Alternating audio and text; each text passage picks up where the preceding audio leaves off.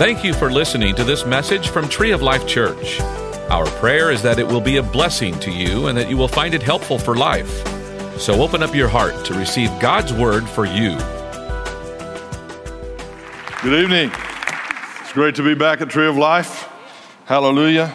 It's wonderful to be here. There's no way in one, one service, uh, especially a Wednesday night service, I can convey everything I would like to because I'm a series preacher, meaning I connect all the dots and, and uh, I, I, do a lot of preaching, but I do a lot of teaching too. But we, I, never just do single messages on a regular basis. In fact, the message I have for you tonight is a month long series, and I'm going to condense it into 40 minutes. How many know God, God is a God of miracles? Right? Well, so uh, with that said, a couple of years ago, when, when I came here for the first time on a Wednesday night, uh, since Pastor Don's been pastor, I came years ago uh, when the church was in a different location. But I taught on this particular message, but I did not have it in CD form or recorded form yet because it was fresh. And we talk about the transforming power of the Word of God. And we use the word from the Greek that is only used four times in the New Testament, three different times. Uh, two times it's the same, it's the same uh, story related in the two Gospels. But uh, it's the Greek word for transforming or transfiguration or to be changed. When we look into the Word of God, the Bible says that when we continually behold in the Word of God, we can be changed from glory to glory into that same image of Christ. In other words, God wants us to look into the Word for change. In other words, we're supposed to be dressing our lives with the mirror of the Word, not the mirror of the world. Amen? So that's what this series is about. It's about the, the Greek word metamorpho, which we know the English word is metamorphosis. In other words, God knew that there would be a spiritual metamorphosis take place in our lives when we embrace the Word of God and dress our lives by the Word of God. If we dress our lives by the world, we're going to be transformed by the world. Right. We're going to be changed by the world. But I don't, I don't, the world doesn't have anything for me. That's right. I came out of the world. I already know what's there. I already know the end. Yeah. I want what God has for me. Amen. You see, we are spiritual creatures. We are spiritual beings. We are created in the image and likeness of God Almighty. And that's why the world, ungodly people, which we all used to be, that's why we, we have an appetite for the supernatural. This time of year, I just flipped by something on television the last couple of days uh, on, on some particular station 31 days of Halloween. In other words, they're showing 31 days of horror movies yeah. and they use the supernatural. Isn't it ironic that today there are churches that no longer sing about the blood of Jesus, but yet their church members watch movies and television shows that are bloody? Yeah, yeah amen. That's right. That's right. The original Ghoul movie, the original Walking Dead, the original zombie movie, was the first time that I went to a movie with my mom and my brother. We didn't have a car, and it was a drive in movie theater.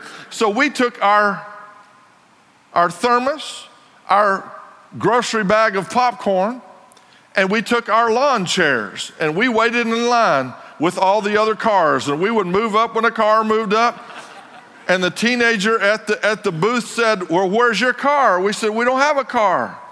Well, I guess I don't need to charge you since it's $3 per car. so just let us into the movie free. But the movie, I was six years old, and the movie was Night of the Living Dead. So you wonder why we had fear in our lives? Because we're waking up, we're, we're dreaming, dreaming about zombies, right? But I have good news for you. Those are nothing but devils, and they've been defeated, hallelujah, because of the blood of Jesus Christ. The blood of Jesus is greater than any bloody zombie or walking dead. I'm amazed how many shows there are. I better go on. But anyway, this talks about the, the transforming, changing power of the Word of God. Somebody over here like to have this? Well, I'm going to give it to somebody over there. and then this one, I won't go into detail, but it's talking about being a doer of Jesus' words. That's the only way we're going to please God is to do His word. Amen. Somebody over here like to have this? They're, they're all right for real. I gave it to you. Turn in your Bible wherever you're led, and we'll see if you heard from the same Holy Ghost I did. Well, turn over to 1 Peter chapter, chapter um, 5. 1 Peter chapter 5. And what I want to address to you tonight, I'm going to need some interaction. And I have a simple question for you. I don't, I don't ask trick questions in church. Here's an easy question for you Who is the enemy of your faith? Who? That's pretty indicative. Who is the enemy of your faith? The devil, Satan, right? But how many realize that the devil rarely comes to planet Earth as himself? In fact, in my Bible, the only time that I can remember that he regularly came as himself, you know, remember, he came in the garden, but he wasn't himself, he was a serpent. Remember? But who did he appear to as himself? Jesus. How many times? Three times. Because he knew, he knew that Jesus already knew his tricks. He knew that Jesus would have scoped out and would have figured out, well, you can look like whatever you want to look like, but you're still the devil. Right. But he doesn't come to us as himself on a regular basis. In fact, it's extremely rare. Right. He comes cloaked in other ways. And what I want to talk to you about tonight is how to have victory over the enemies of faith the enemies of your faith. How to have victory over the enemies of your faith. And I'm going to address three specific enemies that the devil cloaks himself as doubt, fear, and unbelief. Doubt, fear, and unbelief. So the devil puts on the clothing of doubt, fear, and unbelief to disrupt our faith walk. And he not only does it to baby Christians, he does it to mature Christians. He does it to every one of us because he does not want us to walk by faith. We are commanded in the Word of God to walk by faith. Notice it doesn't say jump faith, it doesn't say leap in faith, it says walk by faith. Numerous times it's mentioned in the Old and New Testament that the just shall live by faith and that we are to walk by faith. The word just means righteous. So, those of us who are born again, it's necessary that we must walk by faith. And I love the word walk because it's simple. Everybody understands what it is to walk, it's one step in front of the other. That's all it is. Many people have tried to make faith so difficult, so hard, it's not. If you can walk, you can walk in faith. Amen. Turn to your neighbor and say, Get to walking. Amen. That's all it is. It's one step in front of the other. Do you know that God has no pleasure in fearful, weak, and feeble children? Those of you who have your own children, or maybe your children are grown and out of the home, like ours, but now I have grandchildren. God has no pleasure in feeble and weak children. We have no pleasure in feeble and weak children, and what do we do? If we have children that are weak, that are feeble, that are fearful, or whatever, what do we do? We go to them and we try to train them. We try to counsel them and instruct them and help them establish their life in such a manner where they will not be weak or they will not be fearful. We do whatever it takes to take care of our children. You know, Jesus is the solution to the Father's help for us. In other words, God does not want us to be weak, so He sent His Son Jesus to this same dirt ball that we live on with the same demons. You know, they aren't creating any more demons. The same devils, the, the same Satan that he faced, we face. And he showed us how to have victory over the devil. Amen? So that's how you do it as a parent. You show your children how to overcome things. You train them how to overcome things. You teach them, you teach them to recite things, to, to gain an education. Uh, you, you, you teach them how to overcome fear by, by getting back on that horse, getting back on that ski, getting, getting, putting that ball glove back on, getting back out there on that court or whatever, going back to the playground. If you just keep them at home, they're going to be fearful. Well, they always get bullied. Bullying is impossible to overcome. In other words, we will never eliminate bullying on the planet Earth as long as the devil is here. Yeah. Right. Right. We got to teach our kids what to do with bullies. Right. That's how you overcome bullies. Is what do you do about it? Number one, you can't go around with your feelings hurt. But number two, you got to step, you got to step up to them. Amen. I won't, I won't get into everything I grew up. I grew up in the hood in North Fort Worth, so I better not go there tonight. But you know, I had an older brother. I, I, I learned about bullying at home very early. Have y'all found First Peter chapter 5 yet? I've been waiting on you. Look at verse 8. It says, Be sober, be vigilant, because your adversary, the devil, as a roaring lion, walks about seeking whom he may devour. I've asked him to put the Amplified up. Look, look at what it says in the Amplified. It's a little bit different. It says, Be well balanced. That's what the word sober means being temperate or in control of your temper, in control of your, your, your uh, feelings, in control of your, your soul, having a sound mind. Amen? That's what it means to be sober. Well, I thought it meant not drunk. Well, it does include that. Amen. So the Bible tells us to be sober.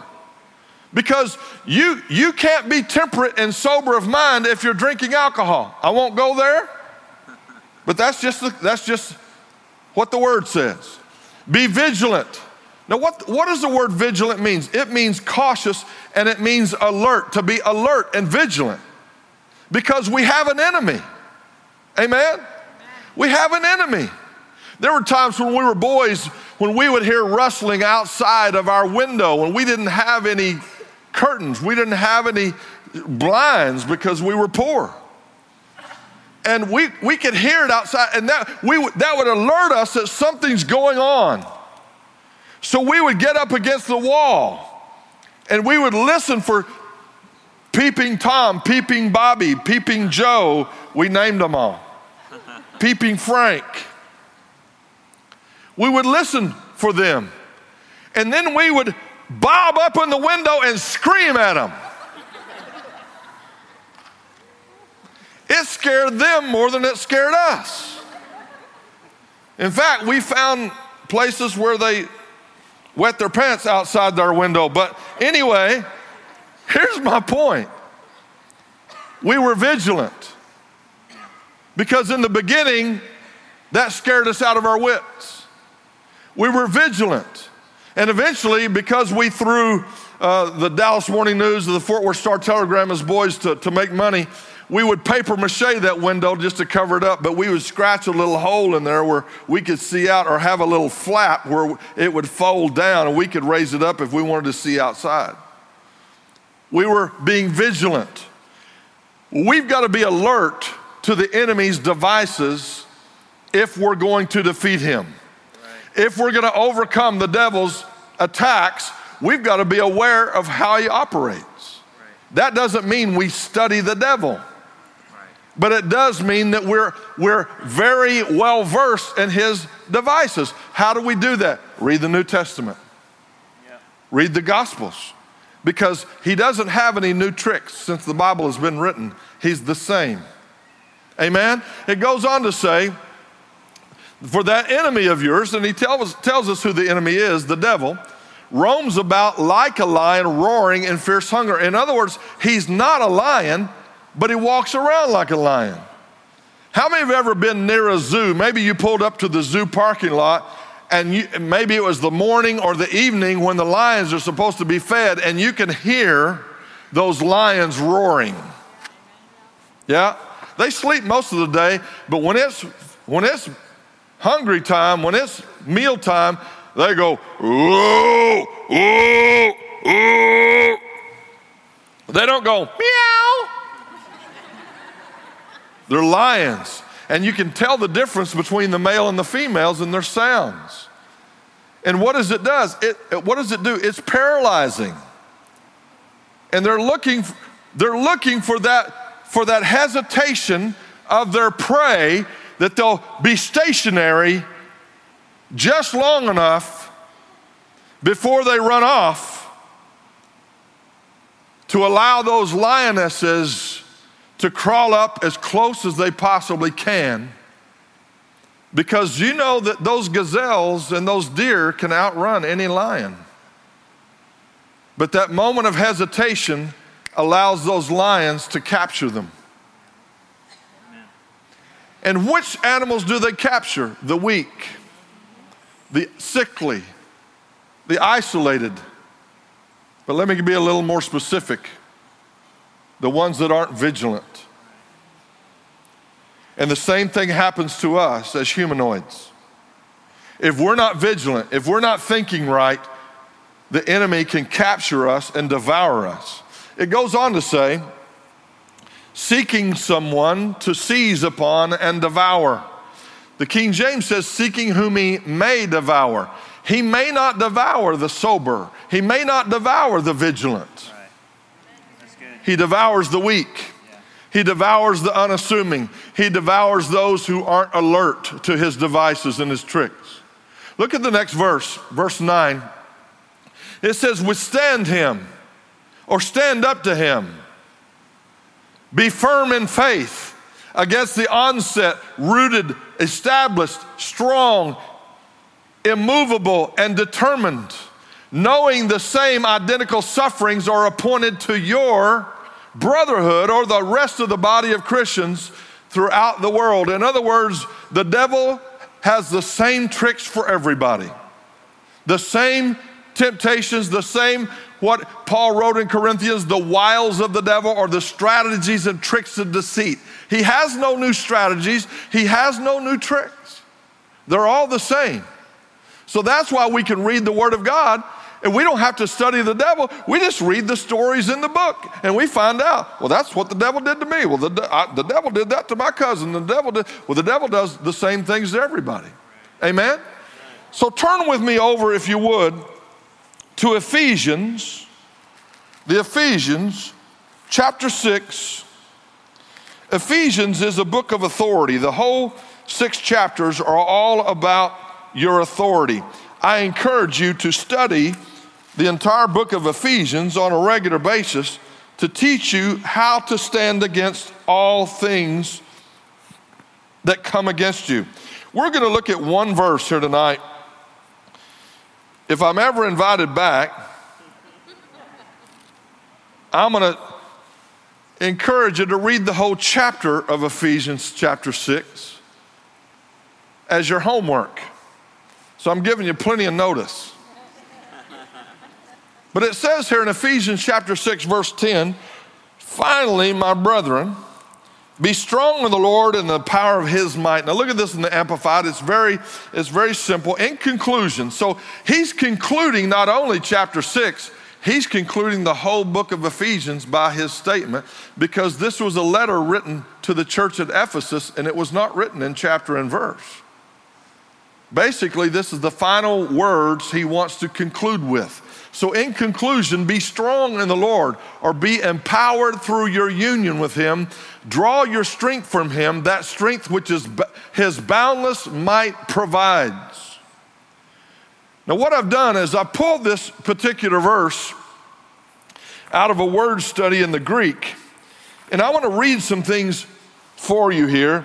This word strong is a compound word in the Greek E N D U N A M A O or endumeo, dunam, endunameo.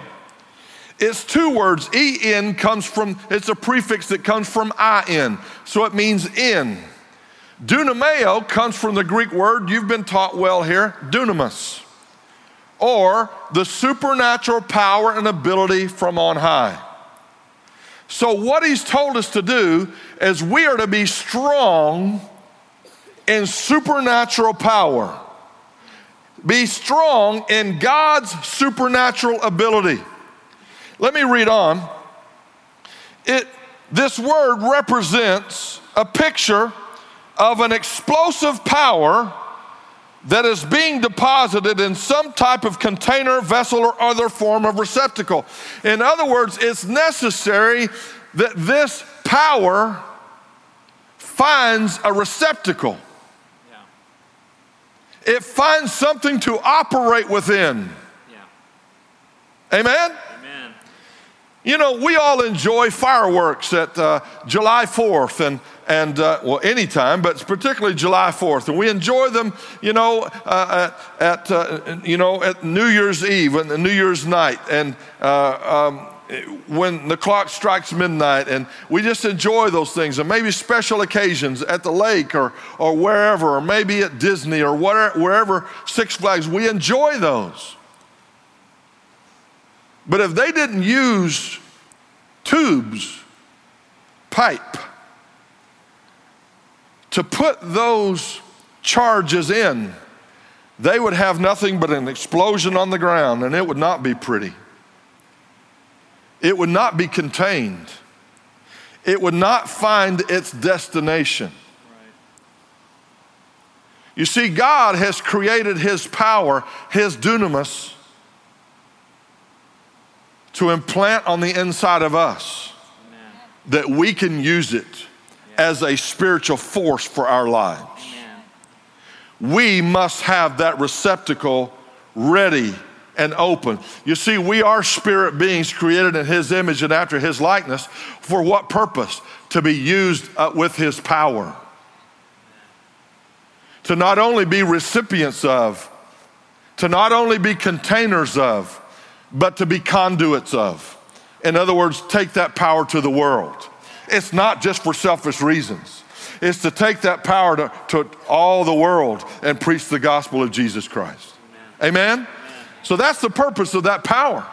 So we could actually read this verse to, to the degree to where God has designed us as receptacles of that divine power. And he's essentially saying, receive a supernatural strengthening and an internal positive power into your inner man. So that's what he's saying to be strong in the Lord and the power of his might. You see, that enemy, Satan, the devil that we read about in 1 Peter, the enemy of our faith, we don't have to duke it out with him ourselves. Right. He is already defeated. And God has put supernatural power by the Holy Spirit on the inside of every believer for the purpose of defeating the devil and overcoming his temptations.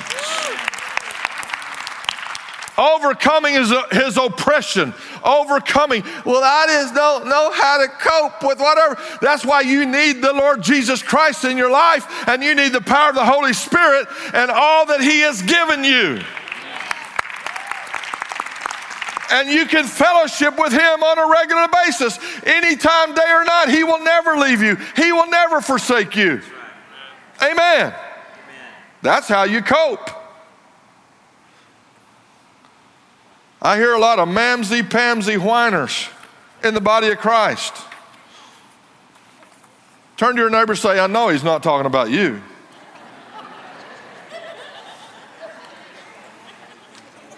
And as Christians, we need to drop the H and add an N. Stop being a whiner and become the winner that He's made us to be. Amen. I'm sorry if I hurt anybody's feelings. No, I'm not. I'm not trying to hurt feelings. I'm trying to show you who you are in Christ. Amen. Who He's made us to be. He, he made us in His likeness. He made us to be like Him. We are spiritual creatures. We are speaking spirits. We are containers of the presence of God. We are containers of the Holy Ghost, the third person of the Trinity. Amen. The greater one dwells on the inside of us. Right. Hallelujah. Hallelujah. Well, I just don't like it when the devil comes and he tries to tempt me and he steals and kills and destroys. I don't like it either. But I evict him quickly. I have authority over him. You have authority over him. It's called the name of Jesus. Amen. So turn with me, turn with me over to Hebrews chapter 4. Hebrews. I'm sure Pastor Don has used this before, but my wife taught me this years ago. This is a scriptural reference that the men are supposed to get up and make the coffee every morning. Hebrews. I said, honey, that's why I bought, you a Keurig. I'm not a coffee guy, so I don't do coffee. So, Hebrews chapter 4, look at verse 2. Hebrews chapter 4, verse 2. For unto us was this gospel preached as well as unto them, but the word preached did not profit them, not being mixed with faith in them that heard it. Now, look at this in the Amplified. It helps us a little bit.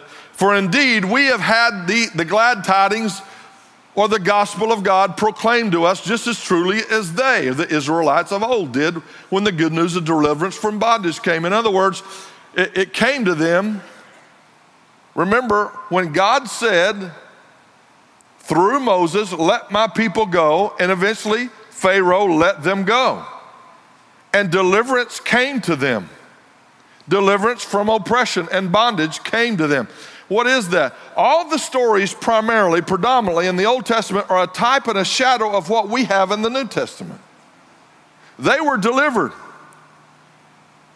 Their clothing didn't grow old, their shoes did not wear out 40 years. But here's a big problem they wandered around in the wilderness for 40 years, not 40 days, 40 years. But it's only an 11 day walk. Why is that? Because they weren't in faith. They were in doubt and fear and unbelief. Right. And I could add another one strife. Right. Amen? Amen. So we've heard that same gospel message, and it says it did not benefit them. Why? Because it was not mixed with faith with the leaning on the entire personality of God. The same thing applies to us. That's why it's in the New Testament that we're reading. If we don't mix faith with what we hear, we won't overcome. Yeah. We won't overcome.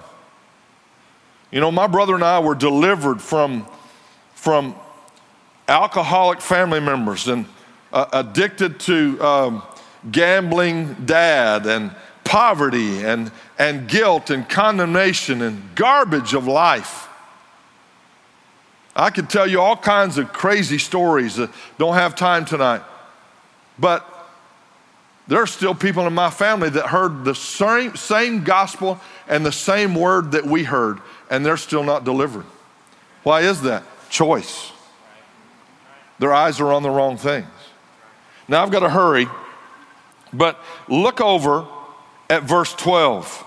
It says, For the word of God is quick and powerful and sharper than any two edged sword, piercing even to the dividing asunder of soul and spirit and of the joints and marrow, and is a discerner of the thoughts and intents of the heart. Look at verse 14. It says, Seeing then that we have a great high priest, that is the Son of God, let us hold fast our profession or confession of faith. Verse 16 says, Let us therefore come boldly unto the throne of grace, that we may obtain mercy and find grace and help in the time of need. We're to come boldly before the throne of grace. What does that enable us to do? That gets rid of doubt. Right. That gets rid of fear. Right. That gets rid of unbelief. Well, how can I come boldly before Him? because I have a relationship with him through the Lord Jesus Christ. Now turn over to Mark as I wind this down. Mark chapter 4. Matthew, excuse me, Mark chapter 4. There's a story here that is important. We all know it. If you've been in church at any amount of time and you've read the New Testament, you know this story. I'm not going to read all of the story, but it's found in verses 35 through 41. Jesus just spoke the parable and he, he was sharing with people, but he comes to his disciples and he said, Let us go to the other side. Let's pass over the other, to the other side. And it says, there was not only the ship that his disciples and certainly a crew were in, but there were also with him other little ships. And so there's a whole Jesus armada going across the Sea of Galilee. Now, notice it doesn't say, Thus saith the Lord, or God commanded me, but Jesus has a purpose in everything he says. That means that when he spoke a command, he didn't say, Boys, what do y'all think about going on a boat ride? Or let's pray together and let's ask God what we're supposed to do next. No, he didn't do any of that. He said, let's pass over to the other side. And how many know he didn't say, let us pass over? King James is, is pretty Elizabethan English and pretty polite most of the time. And that's not what he was saying. You know what he said? He said, let's go to the other side. It was a commandment. And when God commands you to do something, now listen very carefully. If you don't hear anything else, hear this. When God commands us to do something, every resource necessary, spirit, soul, and body, is now available for you to pass over to the other side.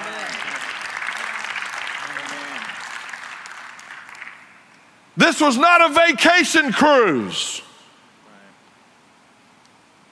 There's a purpose for going to the other side. You read the next chapter and you find out the purpose.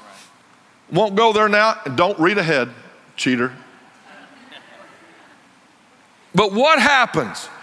When God tells us to do something, do you think the enemy is just going to sit idly by and not try to upend that will and that purpose? No, anytime God tells you to do something, the enemy's going to be there and he's going to use his same tricks doubt, fear, and unbelief to try to sidetrack God's purpose for your life. So look at this verse.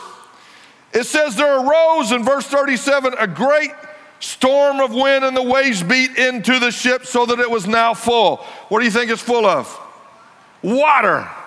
Do you know that it's not the water that beats onto the ship that can sink the ship? It's the water that's in the ship that can sink the ship. That's why you need to keep the water out of the ship. That's right.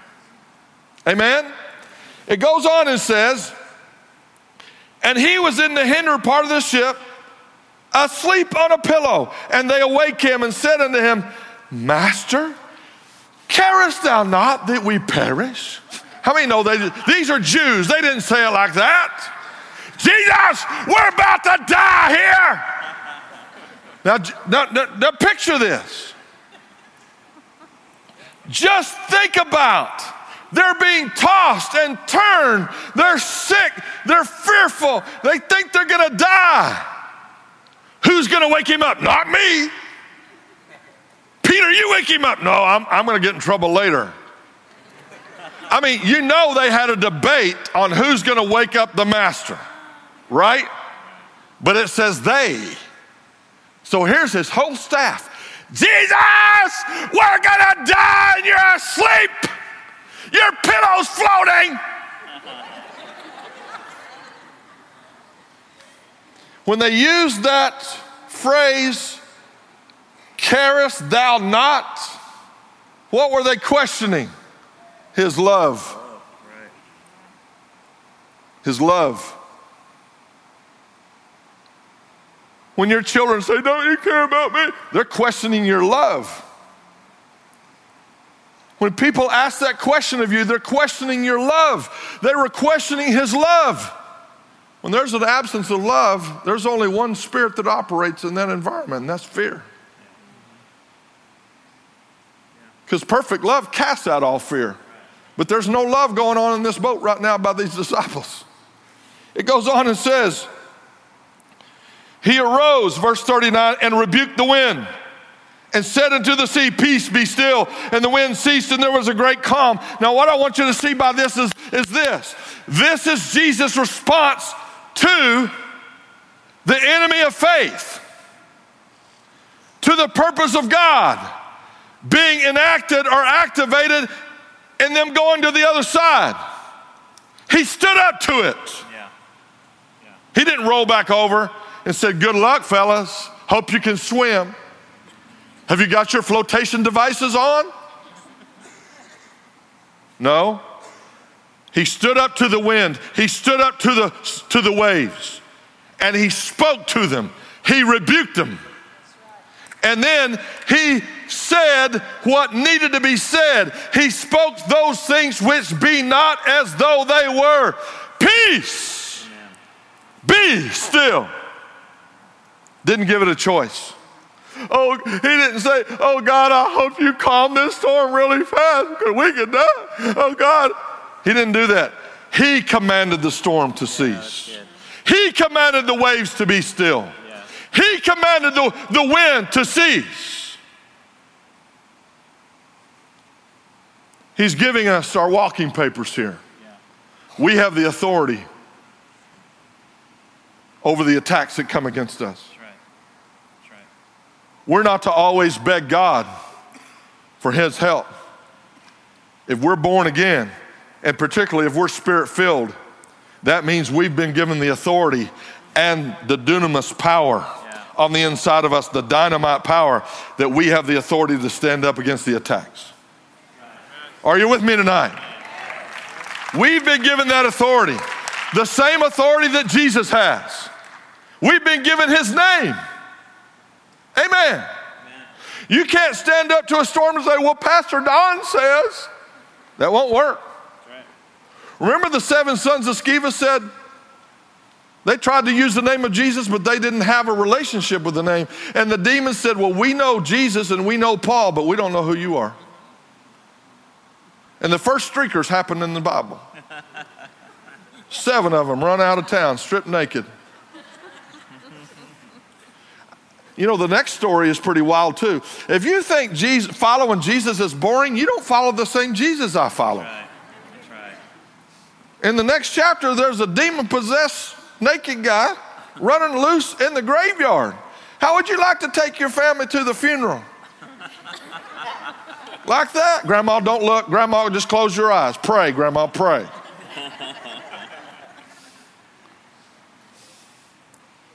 No, following Jesus is the wildest, most cool thing you could ever do. Amen. Why?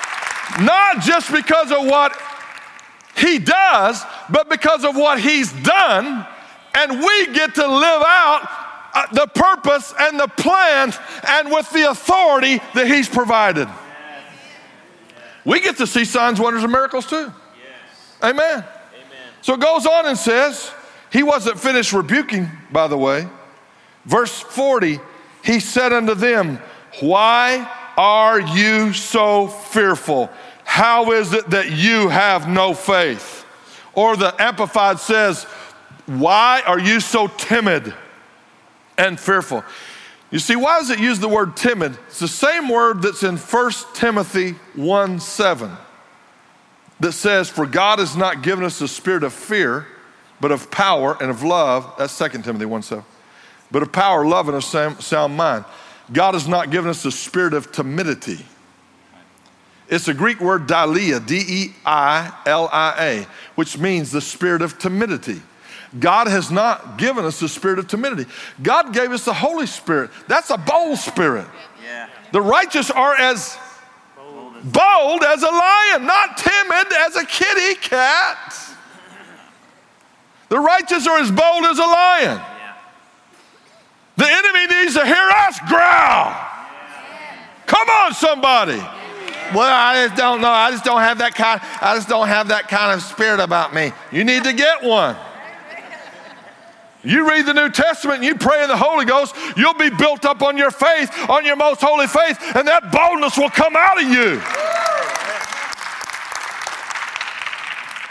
It doesn't mean that we're going to eliminate all attacks. It means that we're going to overcome them by the authority that's vested in us by the Lord Jesus Christ. So, watch this. He said, Why are you so fearful? Look at the Amplified again. Why are you so fearful and timid? How is it that you have no faith? You're not relying on God. Yeah. The word fearful simply means full of fear. He's saying you're full of fear. Why were they full of fear? Because they were not in love with God.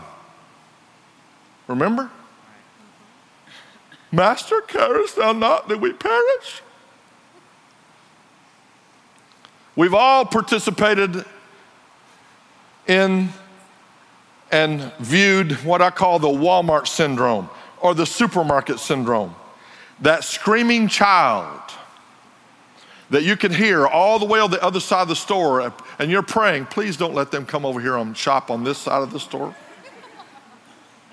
And I found more and more today, parents just ignore them. They'll keep pushing their cart and they'll be looking at their phone or talking to their friend and they just ignore the screaming, tormented child. Now, why is that child in torment? Why is that child so upset? Because they didn't get their what they wanted, right? They didn't get their way. But base level, why do you think it is? They think that their parents don't love them enough to give them what they want. And the enemy uses that lack of love in their hearts to torment them. And the worst thing you can do is cater to that thing. Yeah. And I mean, and the stores don't help us because we have to run through the gauntlet of temptation at the cashier. and it just doesn't tempt the kids, it tips dad. Oh, look at that. Look at that pocket measuring tape. I need a six foot po- measuring tape. I need that, that little flashlight. I need that. And you women, don't y'all, don't y'all look at me in that tone of voice. There's temptations for you there too. It's all the latest news of the celebrities. I mean, fake news has been around ever since there's been National Enquirer. Come on. Actually, fake news started out in the Garden of Eden. But let me wind this down. So, how do I deal with that doubt? What is doubt? Mark 11, 23 says, Whosoever shall say to this mountain, Be thou removed, be thou cast in the sea, shall not doubt in his heart, but shall believe those things which he saith shall come to pass, he shall have whatsoever he saith. It says in the Amplified a little bit different. But look at, look at the first part of the Amplified here. It says, Jesus replying said to them, Have faith in God. That's verse 22. Constantly, have faith in God. What did he just do? He licensed you and me to have faith in God. The same kind of faith that God walks in, the God kind of faith. And then he says, Truly, I tell you, whosoever says to the, whoever says to this mountain, be lifted up and thrown into the sea. Notice it says be. He didn't say, Would you? We don't negotiate with our mountains, we command our mountains. Why is that? Because that word say or says is a Greek word, E P O, epo, that means to command. That's why he said, Be cast into the sea. We are to command mountain. It's the same word that Jesus said, Peace, be still. It's a command.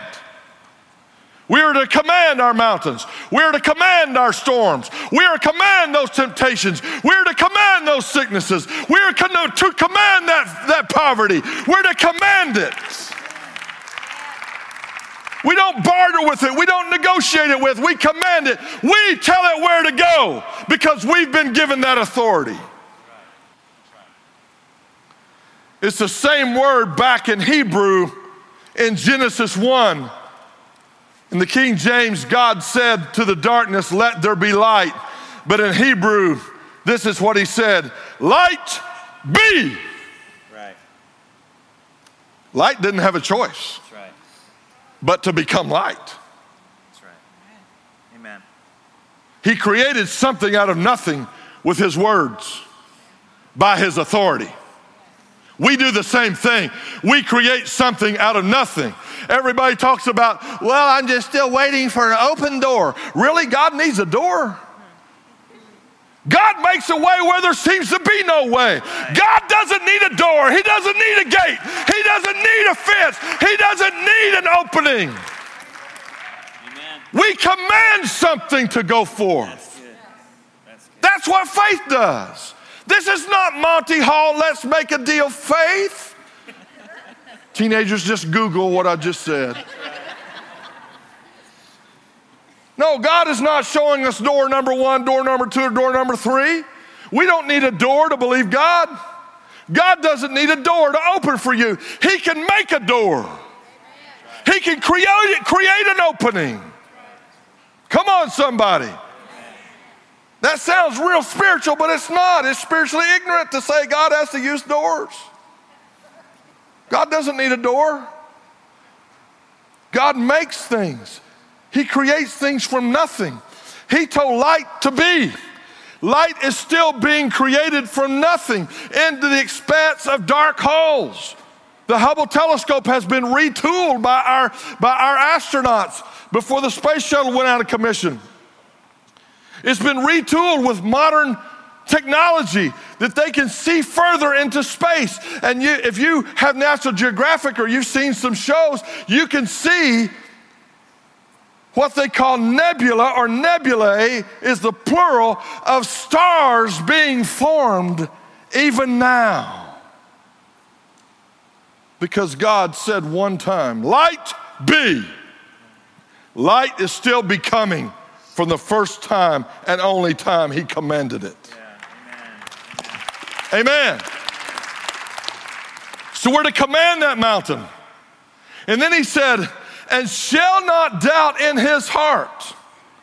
How do you know that you have doubt? You know you have doubt when there's a lack of confidence and assurance. Now, some of you are thinking I'm going to miss it here, but I'm just going to do this to prove a point. Pastor Don, it's so good to be with you here today. Would you stand up? Pastor Don, it's so good to be with you today. Thank you for your hospitality. It's good to be here, good to fellowship with you. So good. That, that, that's right, Pastor Don, right? Well, no. No? No? You're not Pastor Don? No, I'm better looking. You're better looking. Good, good answer. Good answer. So, are you sure you're not Pastor Don? I'm positive. So, what's your name? Pastor Jeff. Pastor Jeff. Are you sure? I'm positive. There's no doubt. You see, when you know who you are, when you know your identity, there's no doubt. When you know who you are in Christ, there's no doubt. When you know your position of authority, there's no doubt. You know who you are. You're a son of the living God. You say, well, what if I'm a woman? You're still a son of the living God. It's about sonship. Why is that? It's about the birthright. It's about the authority goes with the name on the son. Amen. Hallelujah. Hallelujah. Bill Clinton didn't become Bill Rodham Clinton.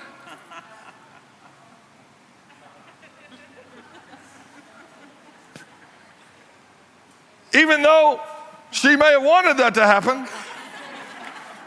That's all I'll say. No, you take on the name of the son, the guy, because he has the birthright spiritually, scripturally, in the Bible, we take on the name of the Son. That's why we're called Christians. Amen. It's not Jesus' last name, it's his position. Right. It means the anointed one. The word Christian means little anointed one or of Christ, of the anointed one. We are if we believe in the Lord Jesus Christ, if we've confessed Him as our Lord, not Savior, it says if we confess Him as our Lord and believe God raised Him from the dead, we shall be saved. In other words, He becomes our Savior when we confess Him as our Lord. Amen. Amen. That's good. That's why there's a lot of people call themselves Christians. They don't act like Christians. Why? Because they've never made Jesus their Lord. Right. That's good. So as I close tonight, the rest of that verse tells us something significant. We don't doubt in our heart, but we believe those things which we say. The King James says, saith. Here's the second Greek word, but it's the same English word. L A L E O, laleo, which means to boldly declare. You see, we are to epo, we are to command mountains. We're to tell them where to go. But we're also supposed to boldly declare who we are in Christ and our identity in Him. We're not to be ashamed of the gospel of Christ, for it's the power of God unto salvation. That's Romans. So we're to boldly declare who we are in Christ. Therefore, doubt cannot creep in. And then it goes on to say, And when we believe those things which we say shall come to pass, we shall have whatsoever we say, says in the King James. Third time the word say is used, different Greek word. It's the Greek word we all recognize as parents and grandparents L E G O, Lego. Now, the Lego company that made these building blocks, and if you look on the, on the box, it says building blocks. They made this toy of building blocks, and of course, it's morphed into all kinds of stuff now. By the way, they're a curse around your house when you get up in the middle of the night and you haven't trained your children to put them up, put them all away. Or one sneaks out from under the sofa or the chair the dog has drug it out from underneath the sofa and laid it there for you to step on in the middle of the night. Thank God our grandkids live with their parents. I buy them Legos, but only to take to their house. Not, I don't keep them at my house. But they, they found a word that identified their toy, a Greek word called Lego. They didn't invent the word Lego, they invented the building blocks and identified a catchy term that would identify their toy. So, what has Jesus said to us? That we will have whatever we build with our words. So, what did he tell us? He told us that we're to boldly declare, we're to have the same faith as God, and we're to boldly declare and command our mountain. We're to boldly declare who we are in Christ. And thirdly, we're to build with our words what we want to see. We see every one of these scenarios happening here in Mark. Jesus acted out everything that he taught in Mark 11. So I encourage you tonight to face doubt, to face fear to face unbelief with the Word of God, with your relationship with Him, to have the same kind of faith that God has. And He told us in verse 23 exactly what it is that we speak to our mountain, we command that mountain where to go. In the name of Jesus, of course that we boldly declare who we are and what we have by faith. I am a child of the living God. Thank you, Lord, for who I am in you. I'm a son of the living God, and I thank you that you've given me authority by the Lordship of Jesus Christ. I believe on the name of Jesus. When the Bible says, we call upon the name of the Lord, we shall be saved, it's not just talking about salvation to heaven. It's talking about salvation from anything. It's an all encompassing word, sozo, S O Z O, that means an all encompassing salvation. That means when we call upon the name of the Lord and we boldly declare who we are, we have salvation in every area of our lives. And therefore, we not only command that mountain, we not only boldly declare, but we begin to build with our words the things we want to see. That's why Jesus said, Peace. Peace. Shalom. That's what he actually said. Shalom. Nothing missing, nothing broken. The peace of God. That's what he spoke. And if we were to read the whole story, it instantly took place. But what was the response of the disciples? It's not the same that we would have. We would have a response because of what we know now Jesus, forgive us. Forgive us. We should have had the same kind of faith. But what does it say? They were even greater afraid. They were even more afraid. You see, the spirit of fear is hard to root out, but you can if you're in faith. Faith works by love, right? Faith works by love. And so, where there's love, there can be no fear, and your faith is free to operate. Right. If you're in strife and you're harboring aught and resentment, he goes on and later in the chapter and addresses this. If we're har- harboring aught, somebody asked me one time, What's aught? It's things you shouldn't, you ought not think about other people. It's words you ought not say about people. If you're harboring aught against any, forgive, it says. That's what love does. Love forgives aught. Amen? So we can't stay in aught or strife. We overcome it by the word. Amen? If you're here tonight and you're not in fellowship with the Lord, you're not in relationship with Him, but you want to be. You say tonight, Brother John, I need Jesus. I need Jesus bad. I need Jesus really bad. I need that kind of authority operational in my life. I need that kind of victory operation in my life. I need that kind of confidence that I can have where I can boldly declare the things of God. Because I need Jesus in my life. I haven't professed him as my Lord. Or I've been out of fellowship with him and I need to come back with him tonight. Pray for me. With every head up, every eye open, and everybody looking around. Oh, what are we doing that for? Because people peek anyway.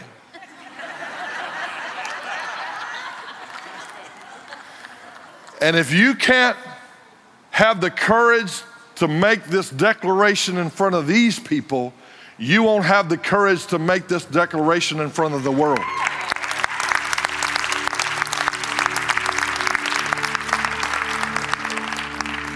So you would say, I'm not right with God. I need to be right with God.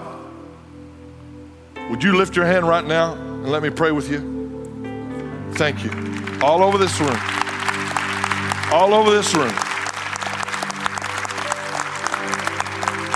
Would you pray this prayer and everybody pray this prayer out loud in support of these lifting their hand? Let's all lift a hand toward heaven and say, Heavenly Father, I know that you love me with an everlasting love.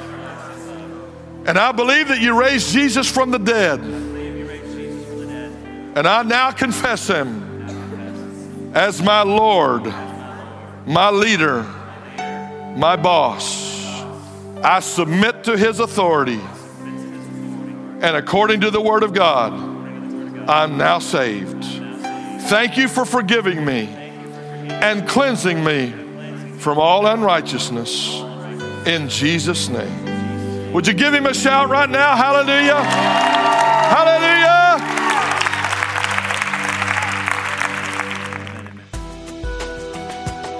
We hope that you enjoyed this message. You can find more messages and information about Tree of Life Church at treeoflifechurch.org. We'd like to invite you to come visit us at 5513 IH 35 South in New Braunfels, Texas, or you can watch us on live stream. Thank you again for listening.